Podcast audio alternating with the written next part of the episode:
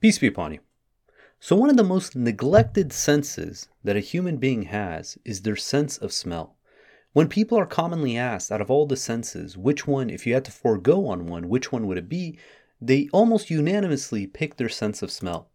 Uh, Immanuel Kant wrote, Which organic sense is the most ungrateful and also seems the most dispensable?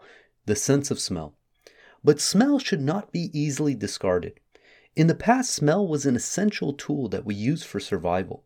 Sensitivity to smell allowed us to be able to locate food and to determine the freshness of it. But today, most people, rather than smelling their food to determine their freshness, they just look at the expiration date and determine it from that. But this downplayed gift from God, it got a new level of appreciation as one of the side effects of COVID was the loss of smell. Smell makes up some 80% of the food we taste. So when you look at the uh, the taste sensors that we have, it's only limited to sweet, salty, sour, bitter, and umami, which is the savory sensation. But all these other tastes that we are able to detect, it comes purely from the sense of smell. For instance, the taste of strawberries, uh, peaches, melon, grape, all these, that concoction, that flavor that we have, occurs because of the smell of these products. That once you remove the smell, you're limited to just these five sensors. And that's why, when in essence someone is sick or they're congested or they're on a plane and the air quality is dry, that food just tastes bland. That no matter how much hot sauce they add to it, how much uh, seasoning they add to it, the food just doesn't have the flavor it does when the sense of smell is at its peak. And the smell doesn't just come through the nostrils. Actually, when you eat, the smell comes from behind the nostrils into the same sensors. And if all of a sudden 80% of this uh, sensation we get from tasting food diminishes, you just realize how much this uh, sensory uh, organ has been neglected, that we take it for granted.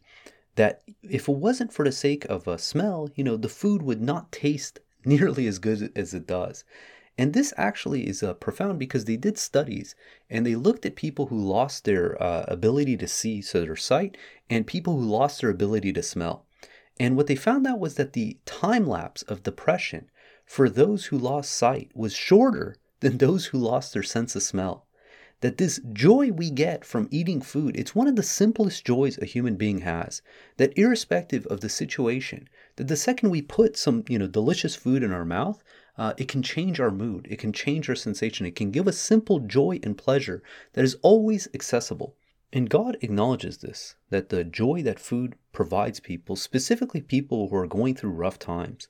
In Surah 22, verse 28, it reads, Eat therefrom and feed the despondent and the poor. Now we know why we feed the poor, because they have a lack of resources, but it's interesting that it says to feed the despondent, those who are miserable, those who are going through hard times because this is a simple way to elevate their mood, to elevate their uh, spirits.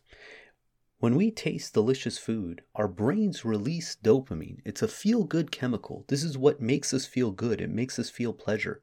And by simply eating food, we're hardwired to feel good from that response. And these are the physical, worldly benefits of uh, smelling. But I want to get into the spiritual function of smelling because I find that smell plays a large part in our spiritual well being as well. The sense of smell is highly correlated with being present and conscious of our surroundings. You think of the difference between eating an orange and really savoring that taste, smelling it, feeling it, and then when you put it in your mouth, all that, that sensation you're having, it's making you be uh, present. And this is a crucial piece of being appreciative that you have to be appreciative for your surroundings. You have to be appreciative for the food that God has given us. That by being able to smell, it's waking us up because this is a conscious effort that takes place. You consider that, you know, 24 hours a day, seven days a week, you're constantly smelling. But the only times that you're conscientious of your smells when you're alert, when you have cognitive alertness. And when we eat food, again, if we want to know if we're being conscious, if we're being appreciative, you can acknowledge are you tasting the food? Are you actually smelling it? You're being aware of your surroundings. And this is the profound aspect of smell is that we spend most our time in our heads thinking about our thoughts, and this causes us to lose our connection to what is clearly in front of us. We are so fixated on our reflections that we miss the world around us. Out of all our senses, the sense that really determines if we're paying attention, if we're conscious of what's going on around us, is our sense of smell. That we can use this sense of smell as a indicator if we're being present in the moment, if we're being appreciative again of the surroundings, the space, the environment, and conscientious of all these blessings that God has given us. You know, consider your breath.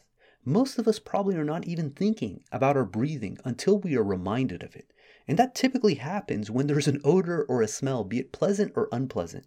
That when we come in contact with that, all of a sudden we become conscious of our breathing. And when you're conscious of your breathing, you're more aware and in tune with life. When we notice our breath, we automatically notice the subtleties and smells around us in our environment. When we are present, we become aware of our bodies, our souls, our lives. When we are absent, life can pass us by without us even being aware of it.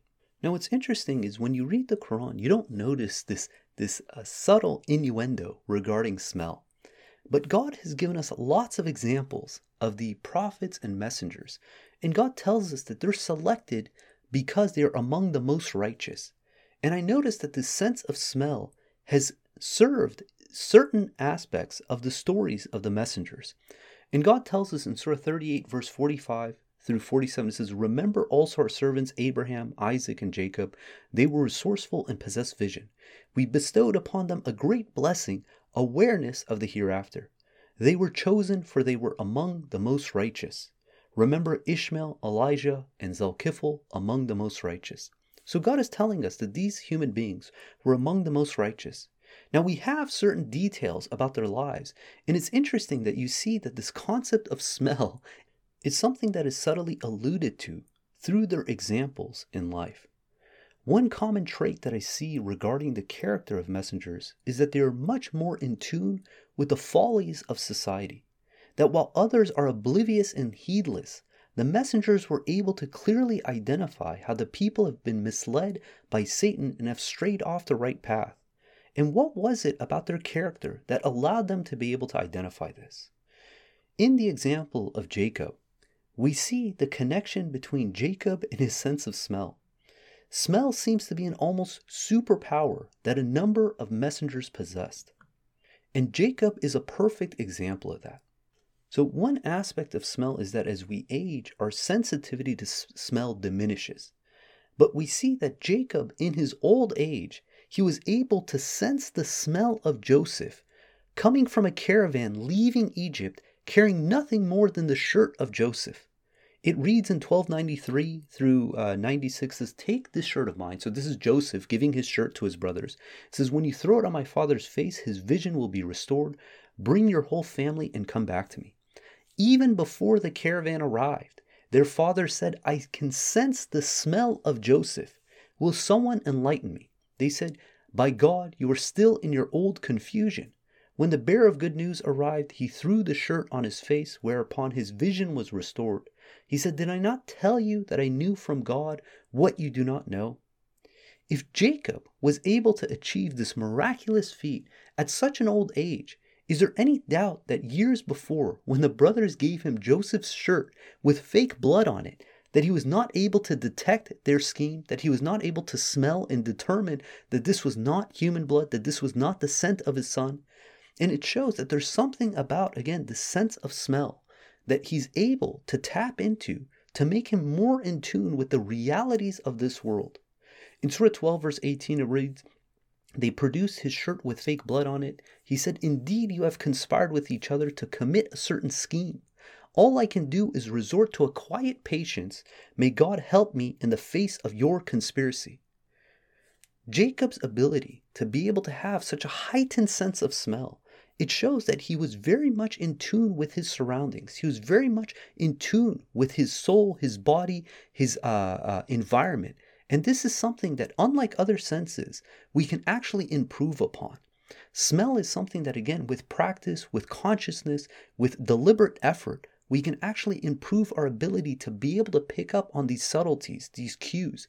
You know, you consider a dog and how a dog views the entire world, that due to their heightened sense of smell, the millions of receptors that their nose has, that they view the world through smell. And this gives them a kind of supernatural superpower that they're able to pick up on intuitions that the average human being misses out on. I remember years ago, we lived in a complex, and it was interesting. You know, hundreds of people would come and go, but somehow my dog knew exactly when anyone would come and park their car and be with the intention of coming to our unit meaning that they were able, somehow he was able to distinguish those who were coming to visit other individuals versus ones who had the intention of coming to ours. Now, how would he know this? You know, these aren't repeat uh, visitors. These are completely new visitors that he had some sort of sense that this individual, this person, had the intention of coming to our home. How did he possibly know that? And again, this isn't something supernatural. This is something that he has access to because of the sensory mechanisms that God has given him. That there's dogs that can sniff out and identify cancers and dementia and all kinds of ailments. Now, there's something, again, that they're able to tap into that shows a heightened sense of awareness. And if we train ourselves, again, to be more in tune with our sense of smell, that we might be able to identify things or sense things that our conscious part of our uh, brain is going to miss out on. And we have another example of smell in the uh, the uh, the Quran from one of God's messengers, and this time it's in the context of Jesus. When Jesus was presenting his miracles to prove the authenticity of his messengership, we read some of the miracles that he presented. In Surah 3, verse 49, it reads, As a messenger to the children of Israel, I come to you with a sign from your Lord. I create from you, from clay, the shape of a bird. Then I blow into it, and it becomes a live bird by God's leave. I restore vision to the blind. I heal the leprous, and I revive the dead by God's leave. I can tell you what you eat and what you store in your homes. This should be a proof for you if you are believers. Now, this knowledge that he knew what they ate and what they stored in their homes, this could have been given via divine inspiration or the fact that, again, he had this heightened sense of smell that God has blessed him with. That simply by meeting someone, he can determine what they ate and what they store in their homes. That this is something that, again, God is giving him access to in order to be able to show that he is divinely inspired, that he is in tune with his surroundings, that he has access to information that the average person is not uh, aware of because they miss out on these subtleties. Another example is that of Solomon. Solomon was blessed with vast material wealth. One of those is that he had legions of jinns, humans, and animals that he could communicate and order.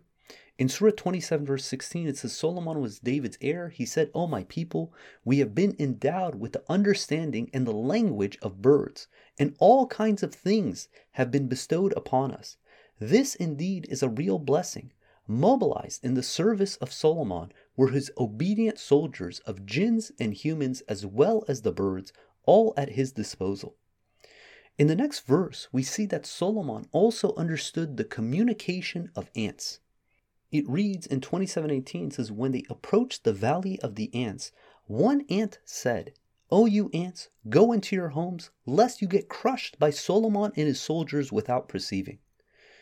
He, Solomon, smiled and laughed at her statement and said, My Lord, direct me to be appreciative of the blessings you have bestowed upon me and my parents, and to do the righteous works that please you.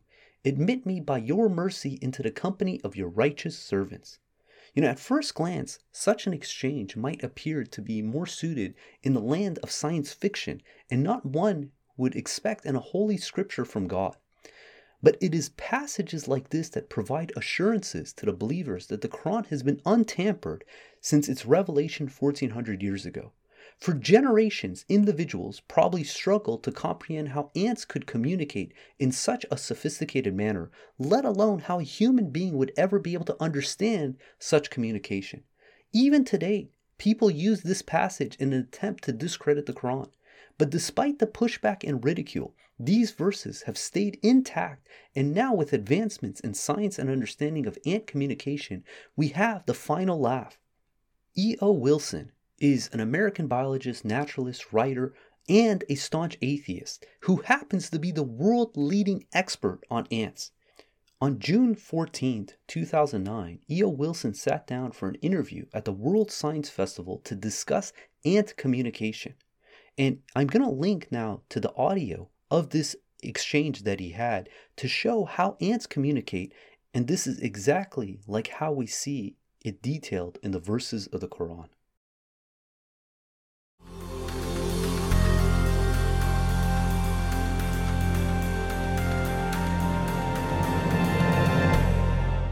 How, how can we see how their sociability come through in their behavior?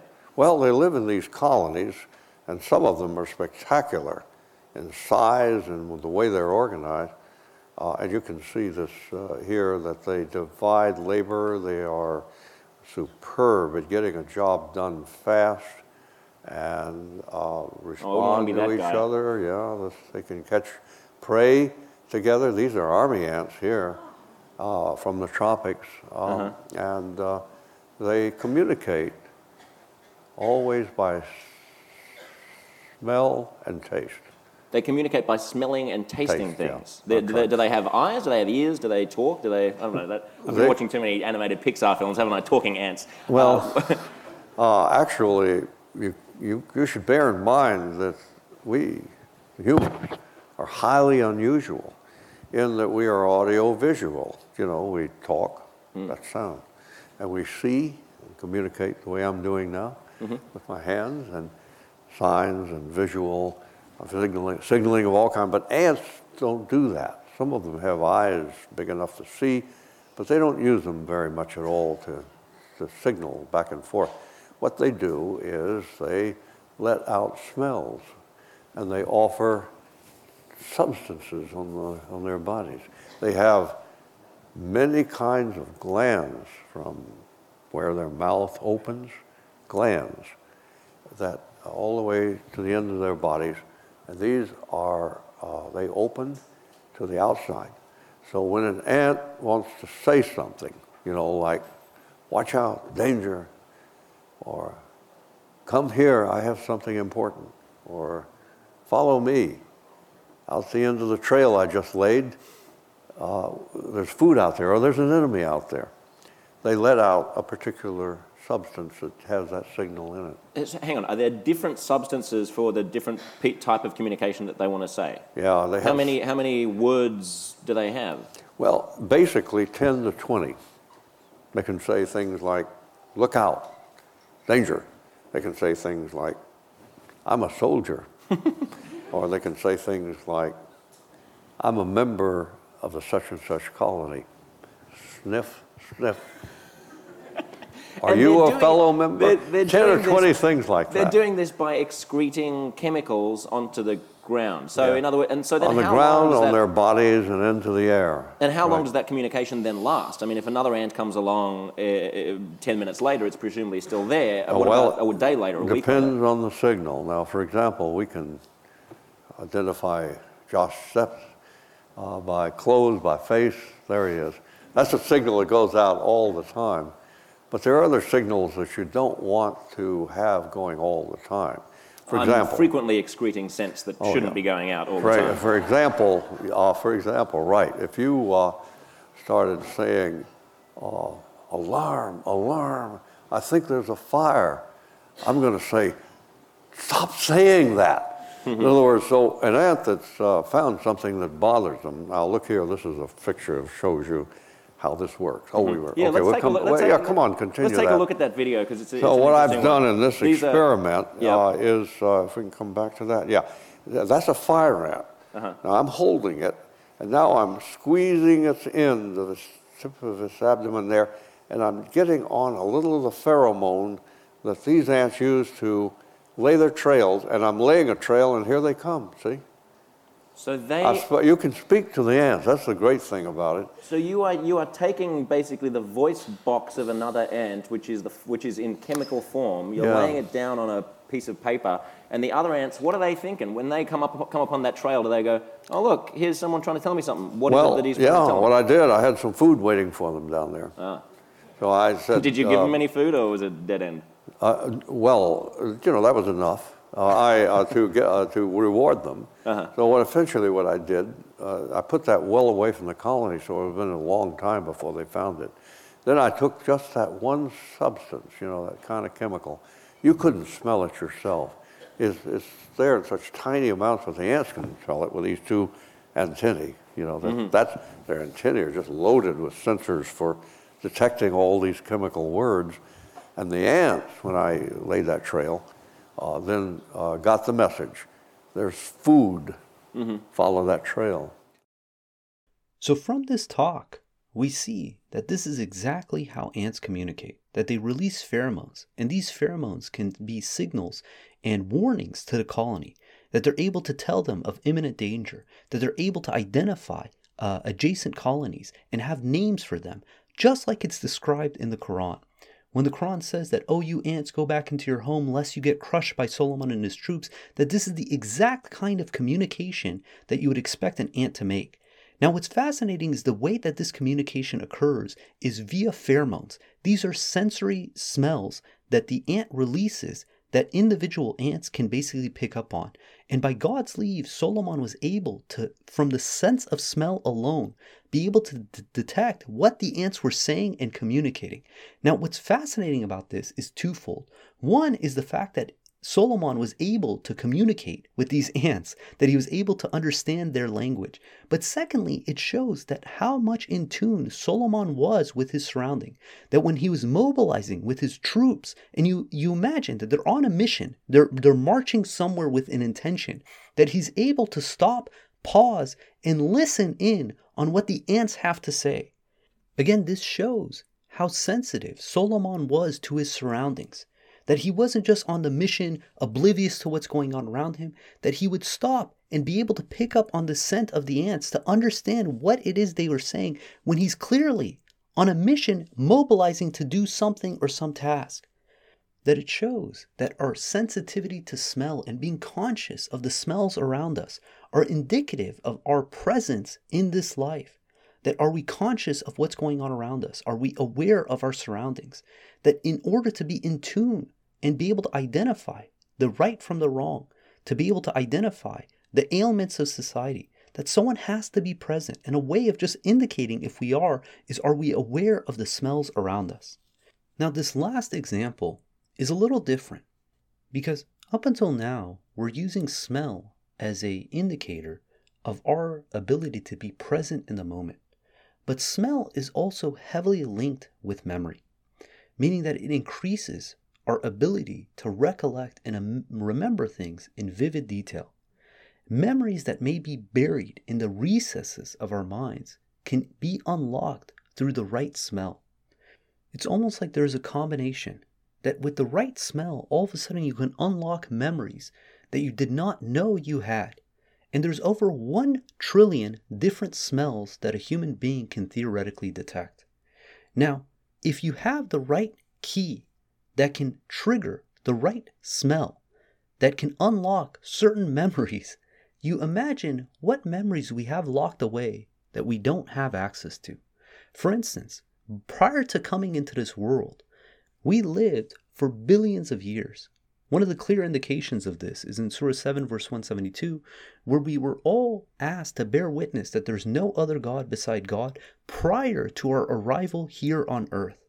And there's other clues in the Quran to show that we lived, we existed prior to coming into this form of a human being here on earth. Now, what if there's a mechanism, a trigger, a certain key that can be used to unlock some of these memories, to be able to reconnect back to our original source, to be able to reconnect our memories, our yearning that we have naturally back to God? Now, consider the Prophet Muhammad. The Prophet was summoned to the high horizon, where God placed the entire Quran inside the Prophet's heart. And over a span of 23 years, slowly this memory, this recollection he had of the Quran was released for him to be able to access and to disseminate to the people. In Surah 17, verse 1, it reads, Most glorified is the one who summoned his servant Muhammad during the night from the sacred masjid of Mecca to the farthest place of prostration, whose surroundings we have blessed in order to show him some of our signs. He is the hear, the seer. So the Prophet was raised to this high horizon. He was given the entire Quran. And again, over a span of some 23 years, slowly this Quran was released to his memory. And it reads in Surah 17, verse 106, this is A Quran that we release slowly in order for you to read it to the people over a long period, although we sent it down all at once. So let's consider how this mechanism could possibly work. That the Quran was released to the heart, the mind of the Prophet, and over time it was allowed for him to be able to access certain verses, certain passages over a period of time in order for him to communicate that to the people. In Surah 42, verse 51, it reads, No human being can communicate with God except through inspiration or from behind a barrier or by sending a messenger through whom he reveals what he wills. He is the most high, most wise. So these are the three mechanisms that God communicates with the human beings. The first one is wahi. This is inspiration from God. The second mechanism is from behind the barrier, similar to how God spoke with Moses. And the third mechanism is by sending a messenger. So, for instance, for us to get the message from God, we resort to a human messenger. But the messengers themselves oftentimes would get this message through the angel messengers of God. Now, when we read the next verse, it says, Thus we inspired to you a revelation proclaiming our commandments. You had no idea about the scripture or faith, yet we made this a beacon to guide whomever we choose from among our servants. Surely you guide in a straight path. Now, it's interesting, it says, When we inspired to you a revelation, the word here for revelation is ruh. Ruh is typically translated as spirit but it comes from the same word as smell. And it's interesting that when it talks about the Holy Spirit, that it uses a word that again comes from the same meaning as the word for smell or for wind, that these are something that again are invisible, but the essence of it is uh, present. And this mechanism that is understood is that at certain moments in the prophet's life, he was able to recollect the Quran that was locked away in his memory. The interesting part is that this mechanism that is done to unlock this is by means of the Spirit, which again is the word ruh. And it reads in 26, 192 through 195 says, This is a revelation from the Lord of the universe. The honest spirit Gabriel came down with it to reveal it into your heart that you may be one of the warners in a perfect Arabic tongue. Now, the way I'm envisioning this is that there's a certain key that when comes in contact with the human being through the sense of smell, it unlocks something in their brain that allows them to be able to access this memory. What's interesting is that God constantly references the Quran as dhikr. Dhikr means a reminder, but more accurately, something that you remember, meaning that this Quran, this knowledge of this understanding, is embedded inside every single human being. And under the right circumstances, they're able to unlock this memory and bring it to the conscious part of their memory. That's why God says that the believers, when they hear the Quran, it's as if they recognize it like they recognize their own children. That we have this, this knowledge, again, embedded inside our minds. And only with the right circumstances, the right inspiration from God, that we're able to unlock this and be able to access it as part of our collective memory. And it's just fascinating that smells offer this ability that you could have a memory locked away, but with the right smell, it works as if it's like a key that unlocks that memory and has it flooding back with such vivid detail that memories that were locked away all of a sudden can become easily accessible and be able to be recollected with such clarity, such immersion that were previously inaccessible. That when God sends His Spirit, His Ruh, that it allows Muhammad to unlock this memory of the Quran and be able to access it and deliver it to the world. You know, out of all our senses, again, the sense of smell is one of the one that is the most neglected. But in certain regards, it's the most mystical of all our senses. Even the process of how the physiochemical and quantum effects that take place in order to be able to enable or sense smell are not fully understood. That it's fascinating that there's literally quantum effects that the vibration of the molecules is triggering a quantum effect that can determine how we detect the smell. That this is not just purely a physical uh, uh effect, that there's something beyond this realm taking place when we smell.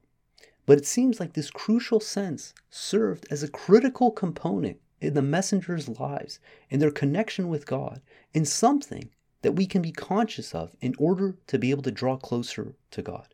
So, next time you take a bite of an apple or you taste any food, just take a moment to be present, to be appreciative, to reflect on these flavors that God has blessed us with. You know, when you're around, you're just going through your day to day, take a moment to detect the smells around you, to become more in tune with what's going on in your body, your soul, your life, your surroundings. And God willing, if we access this, if we make this a practice, that we become conscientious of the smells around us, that God willing, we can utilize this to draw closer to God. God willing, we're going to end there. If you guys got comments or questions, or you want to find like minded individuals, come join us on Discord. You can find the Discord link below. Thank God we got a thriving community of individuals who are there almost daily, communicating and conversing. If you want to follow along the verses of the Quran, please download the Quran Study app on the iOS App Store. And if you don't have an iOS device, you can go to the QuranStudyApp.com website. And until next time, peace and God bless.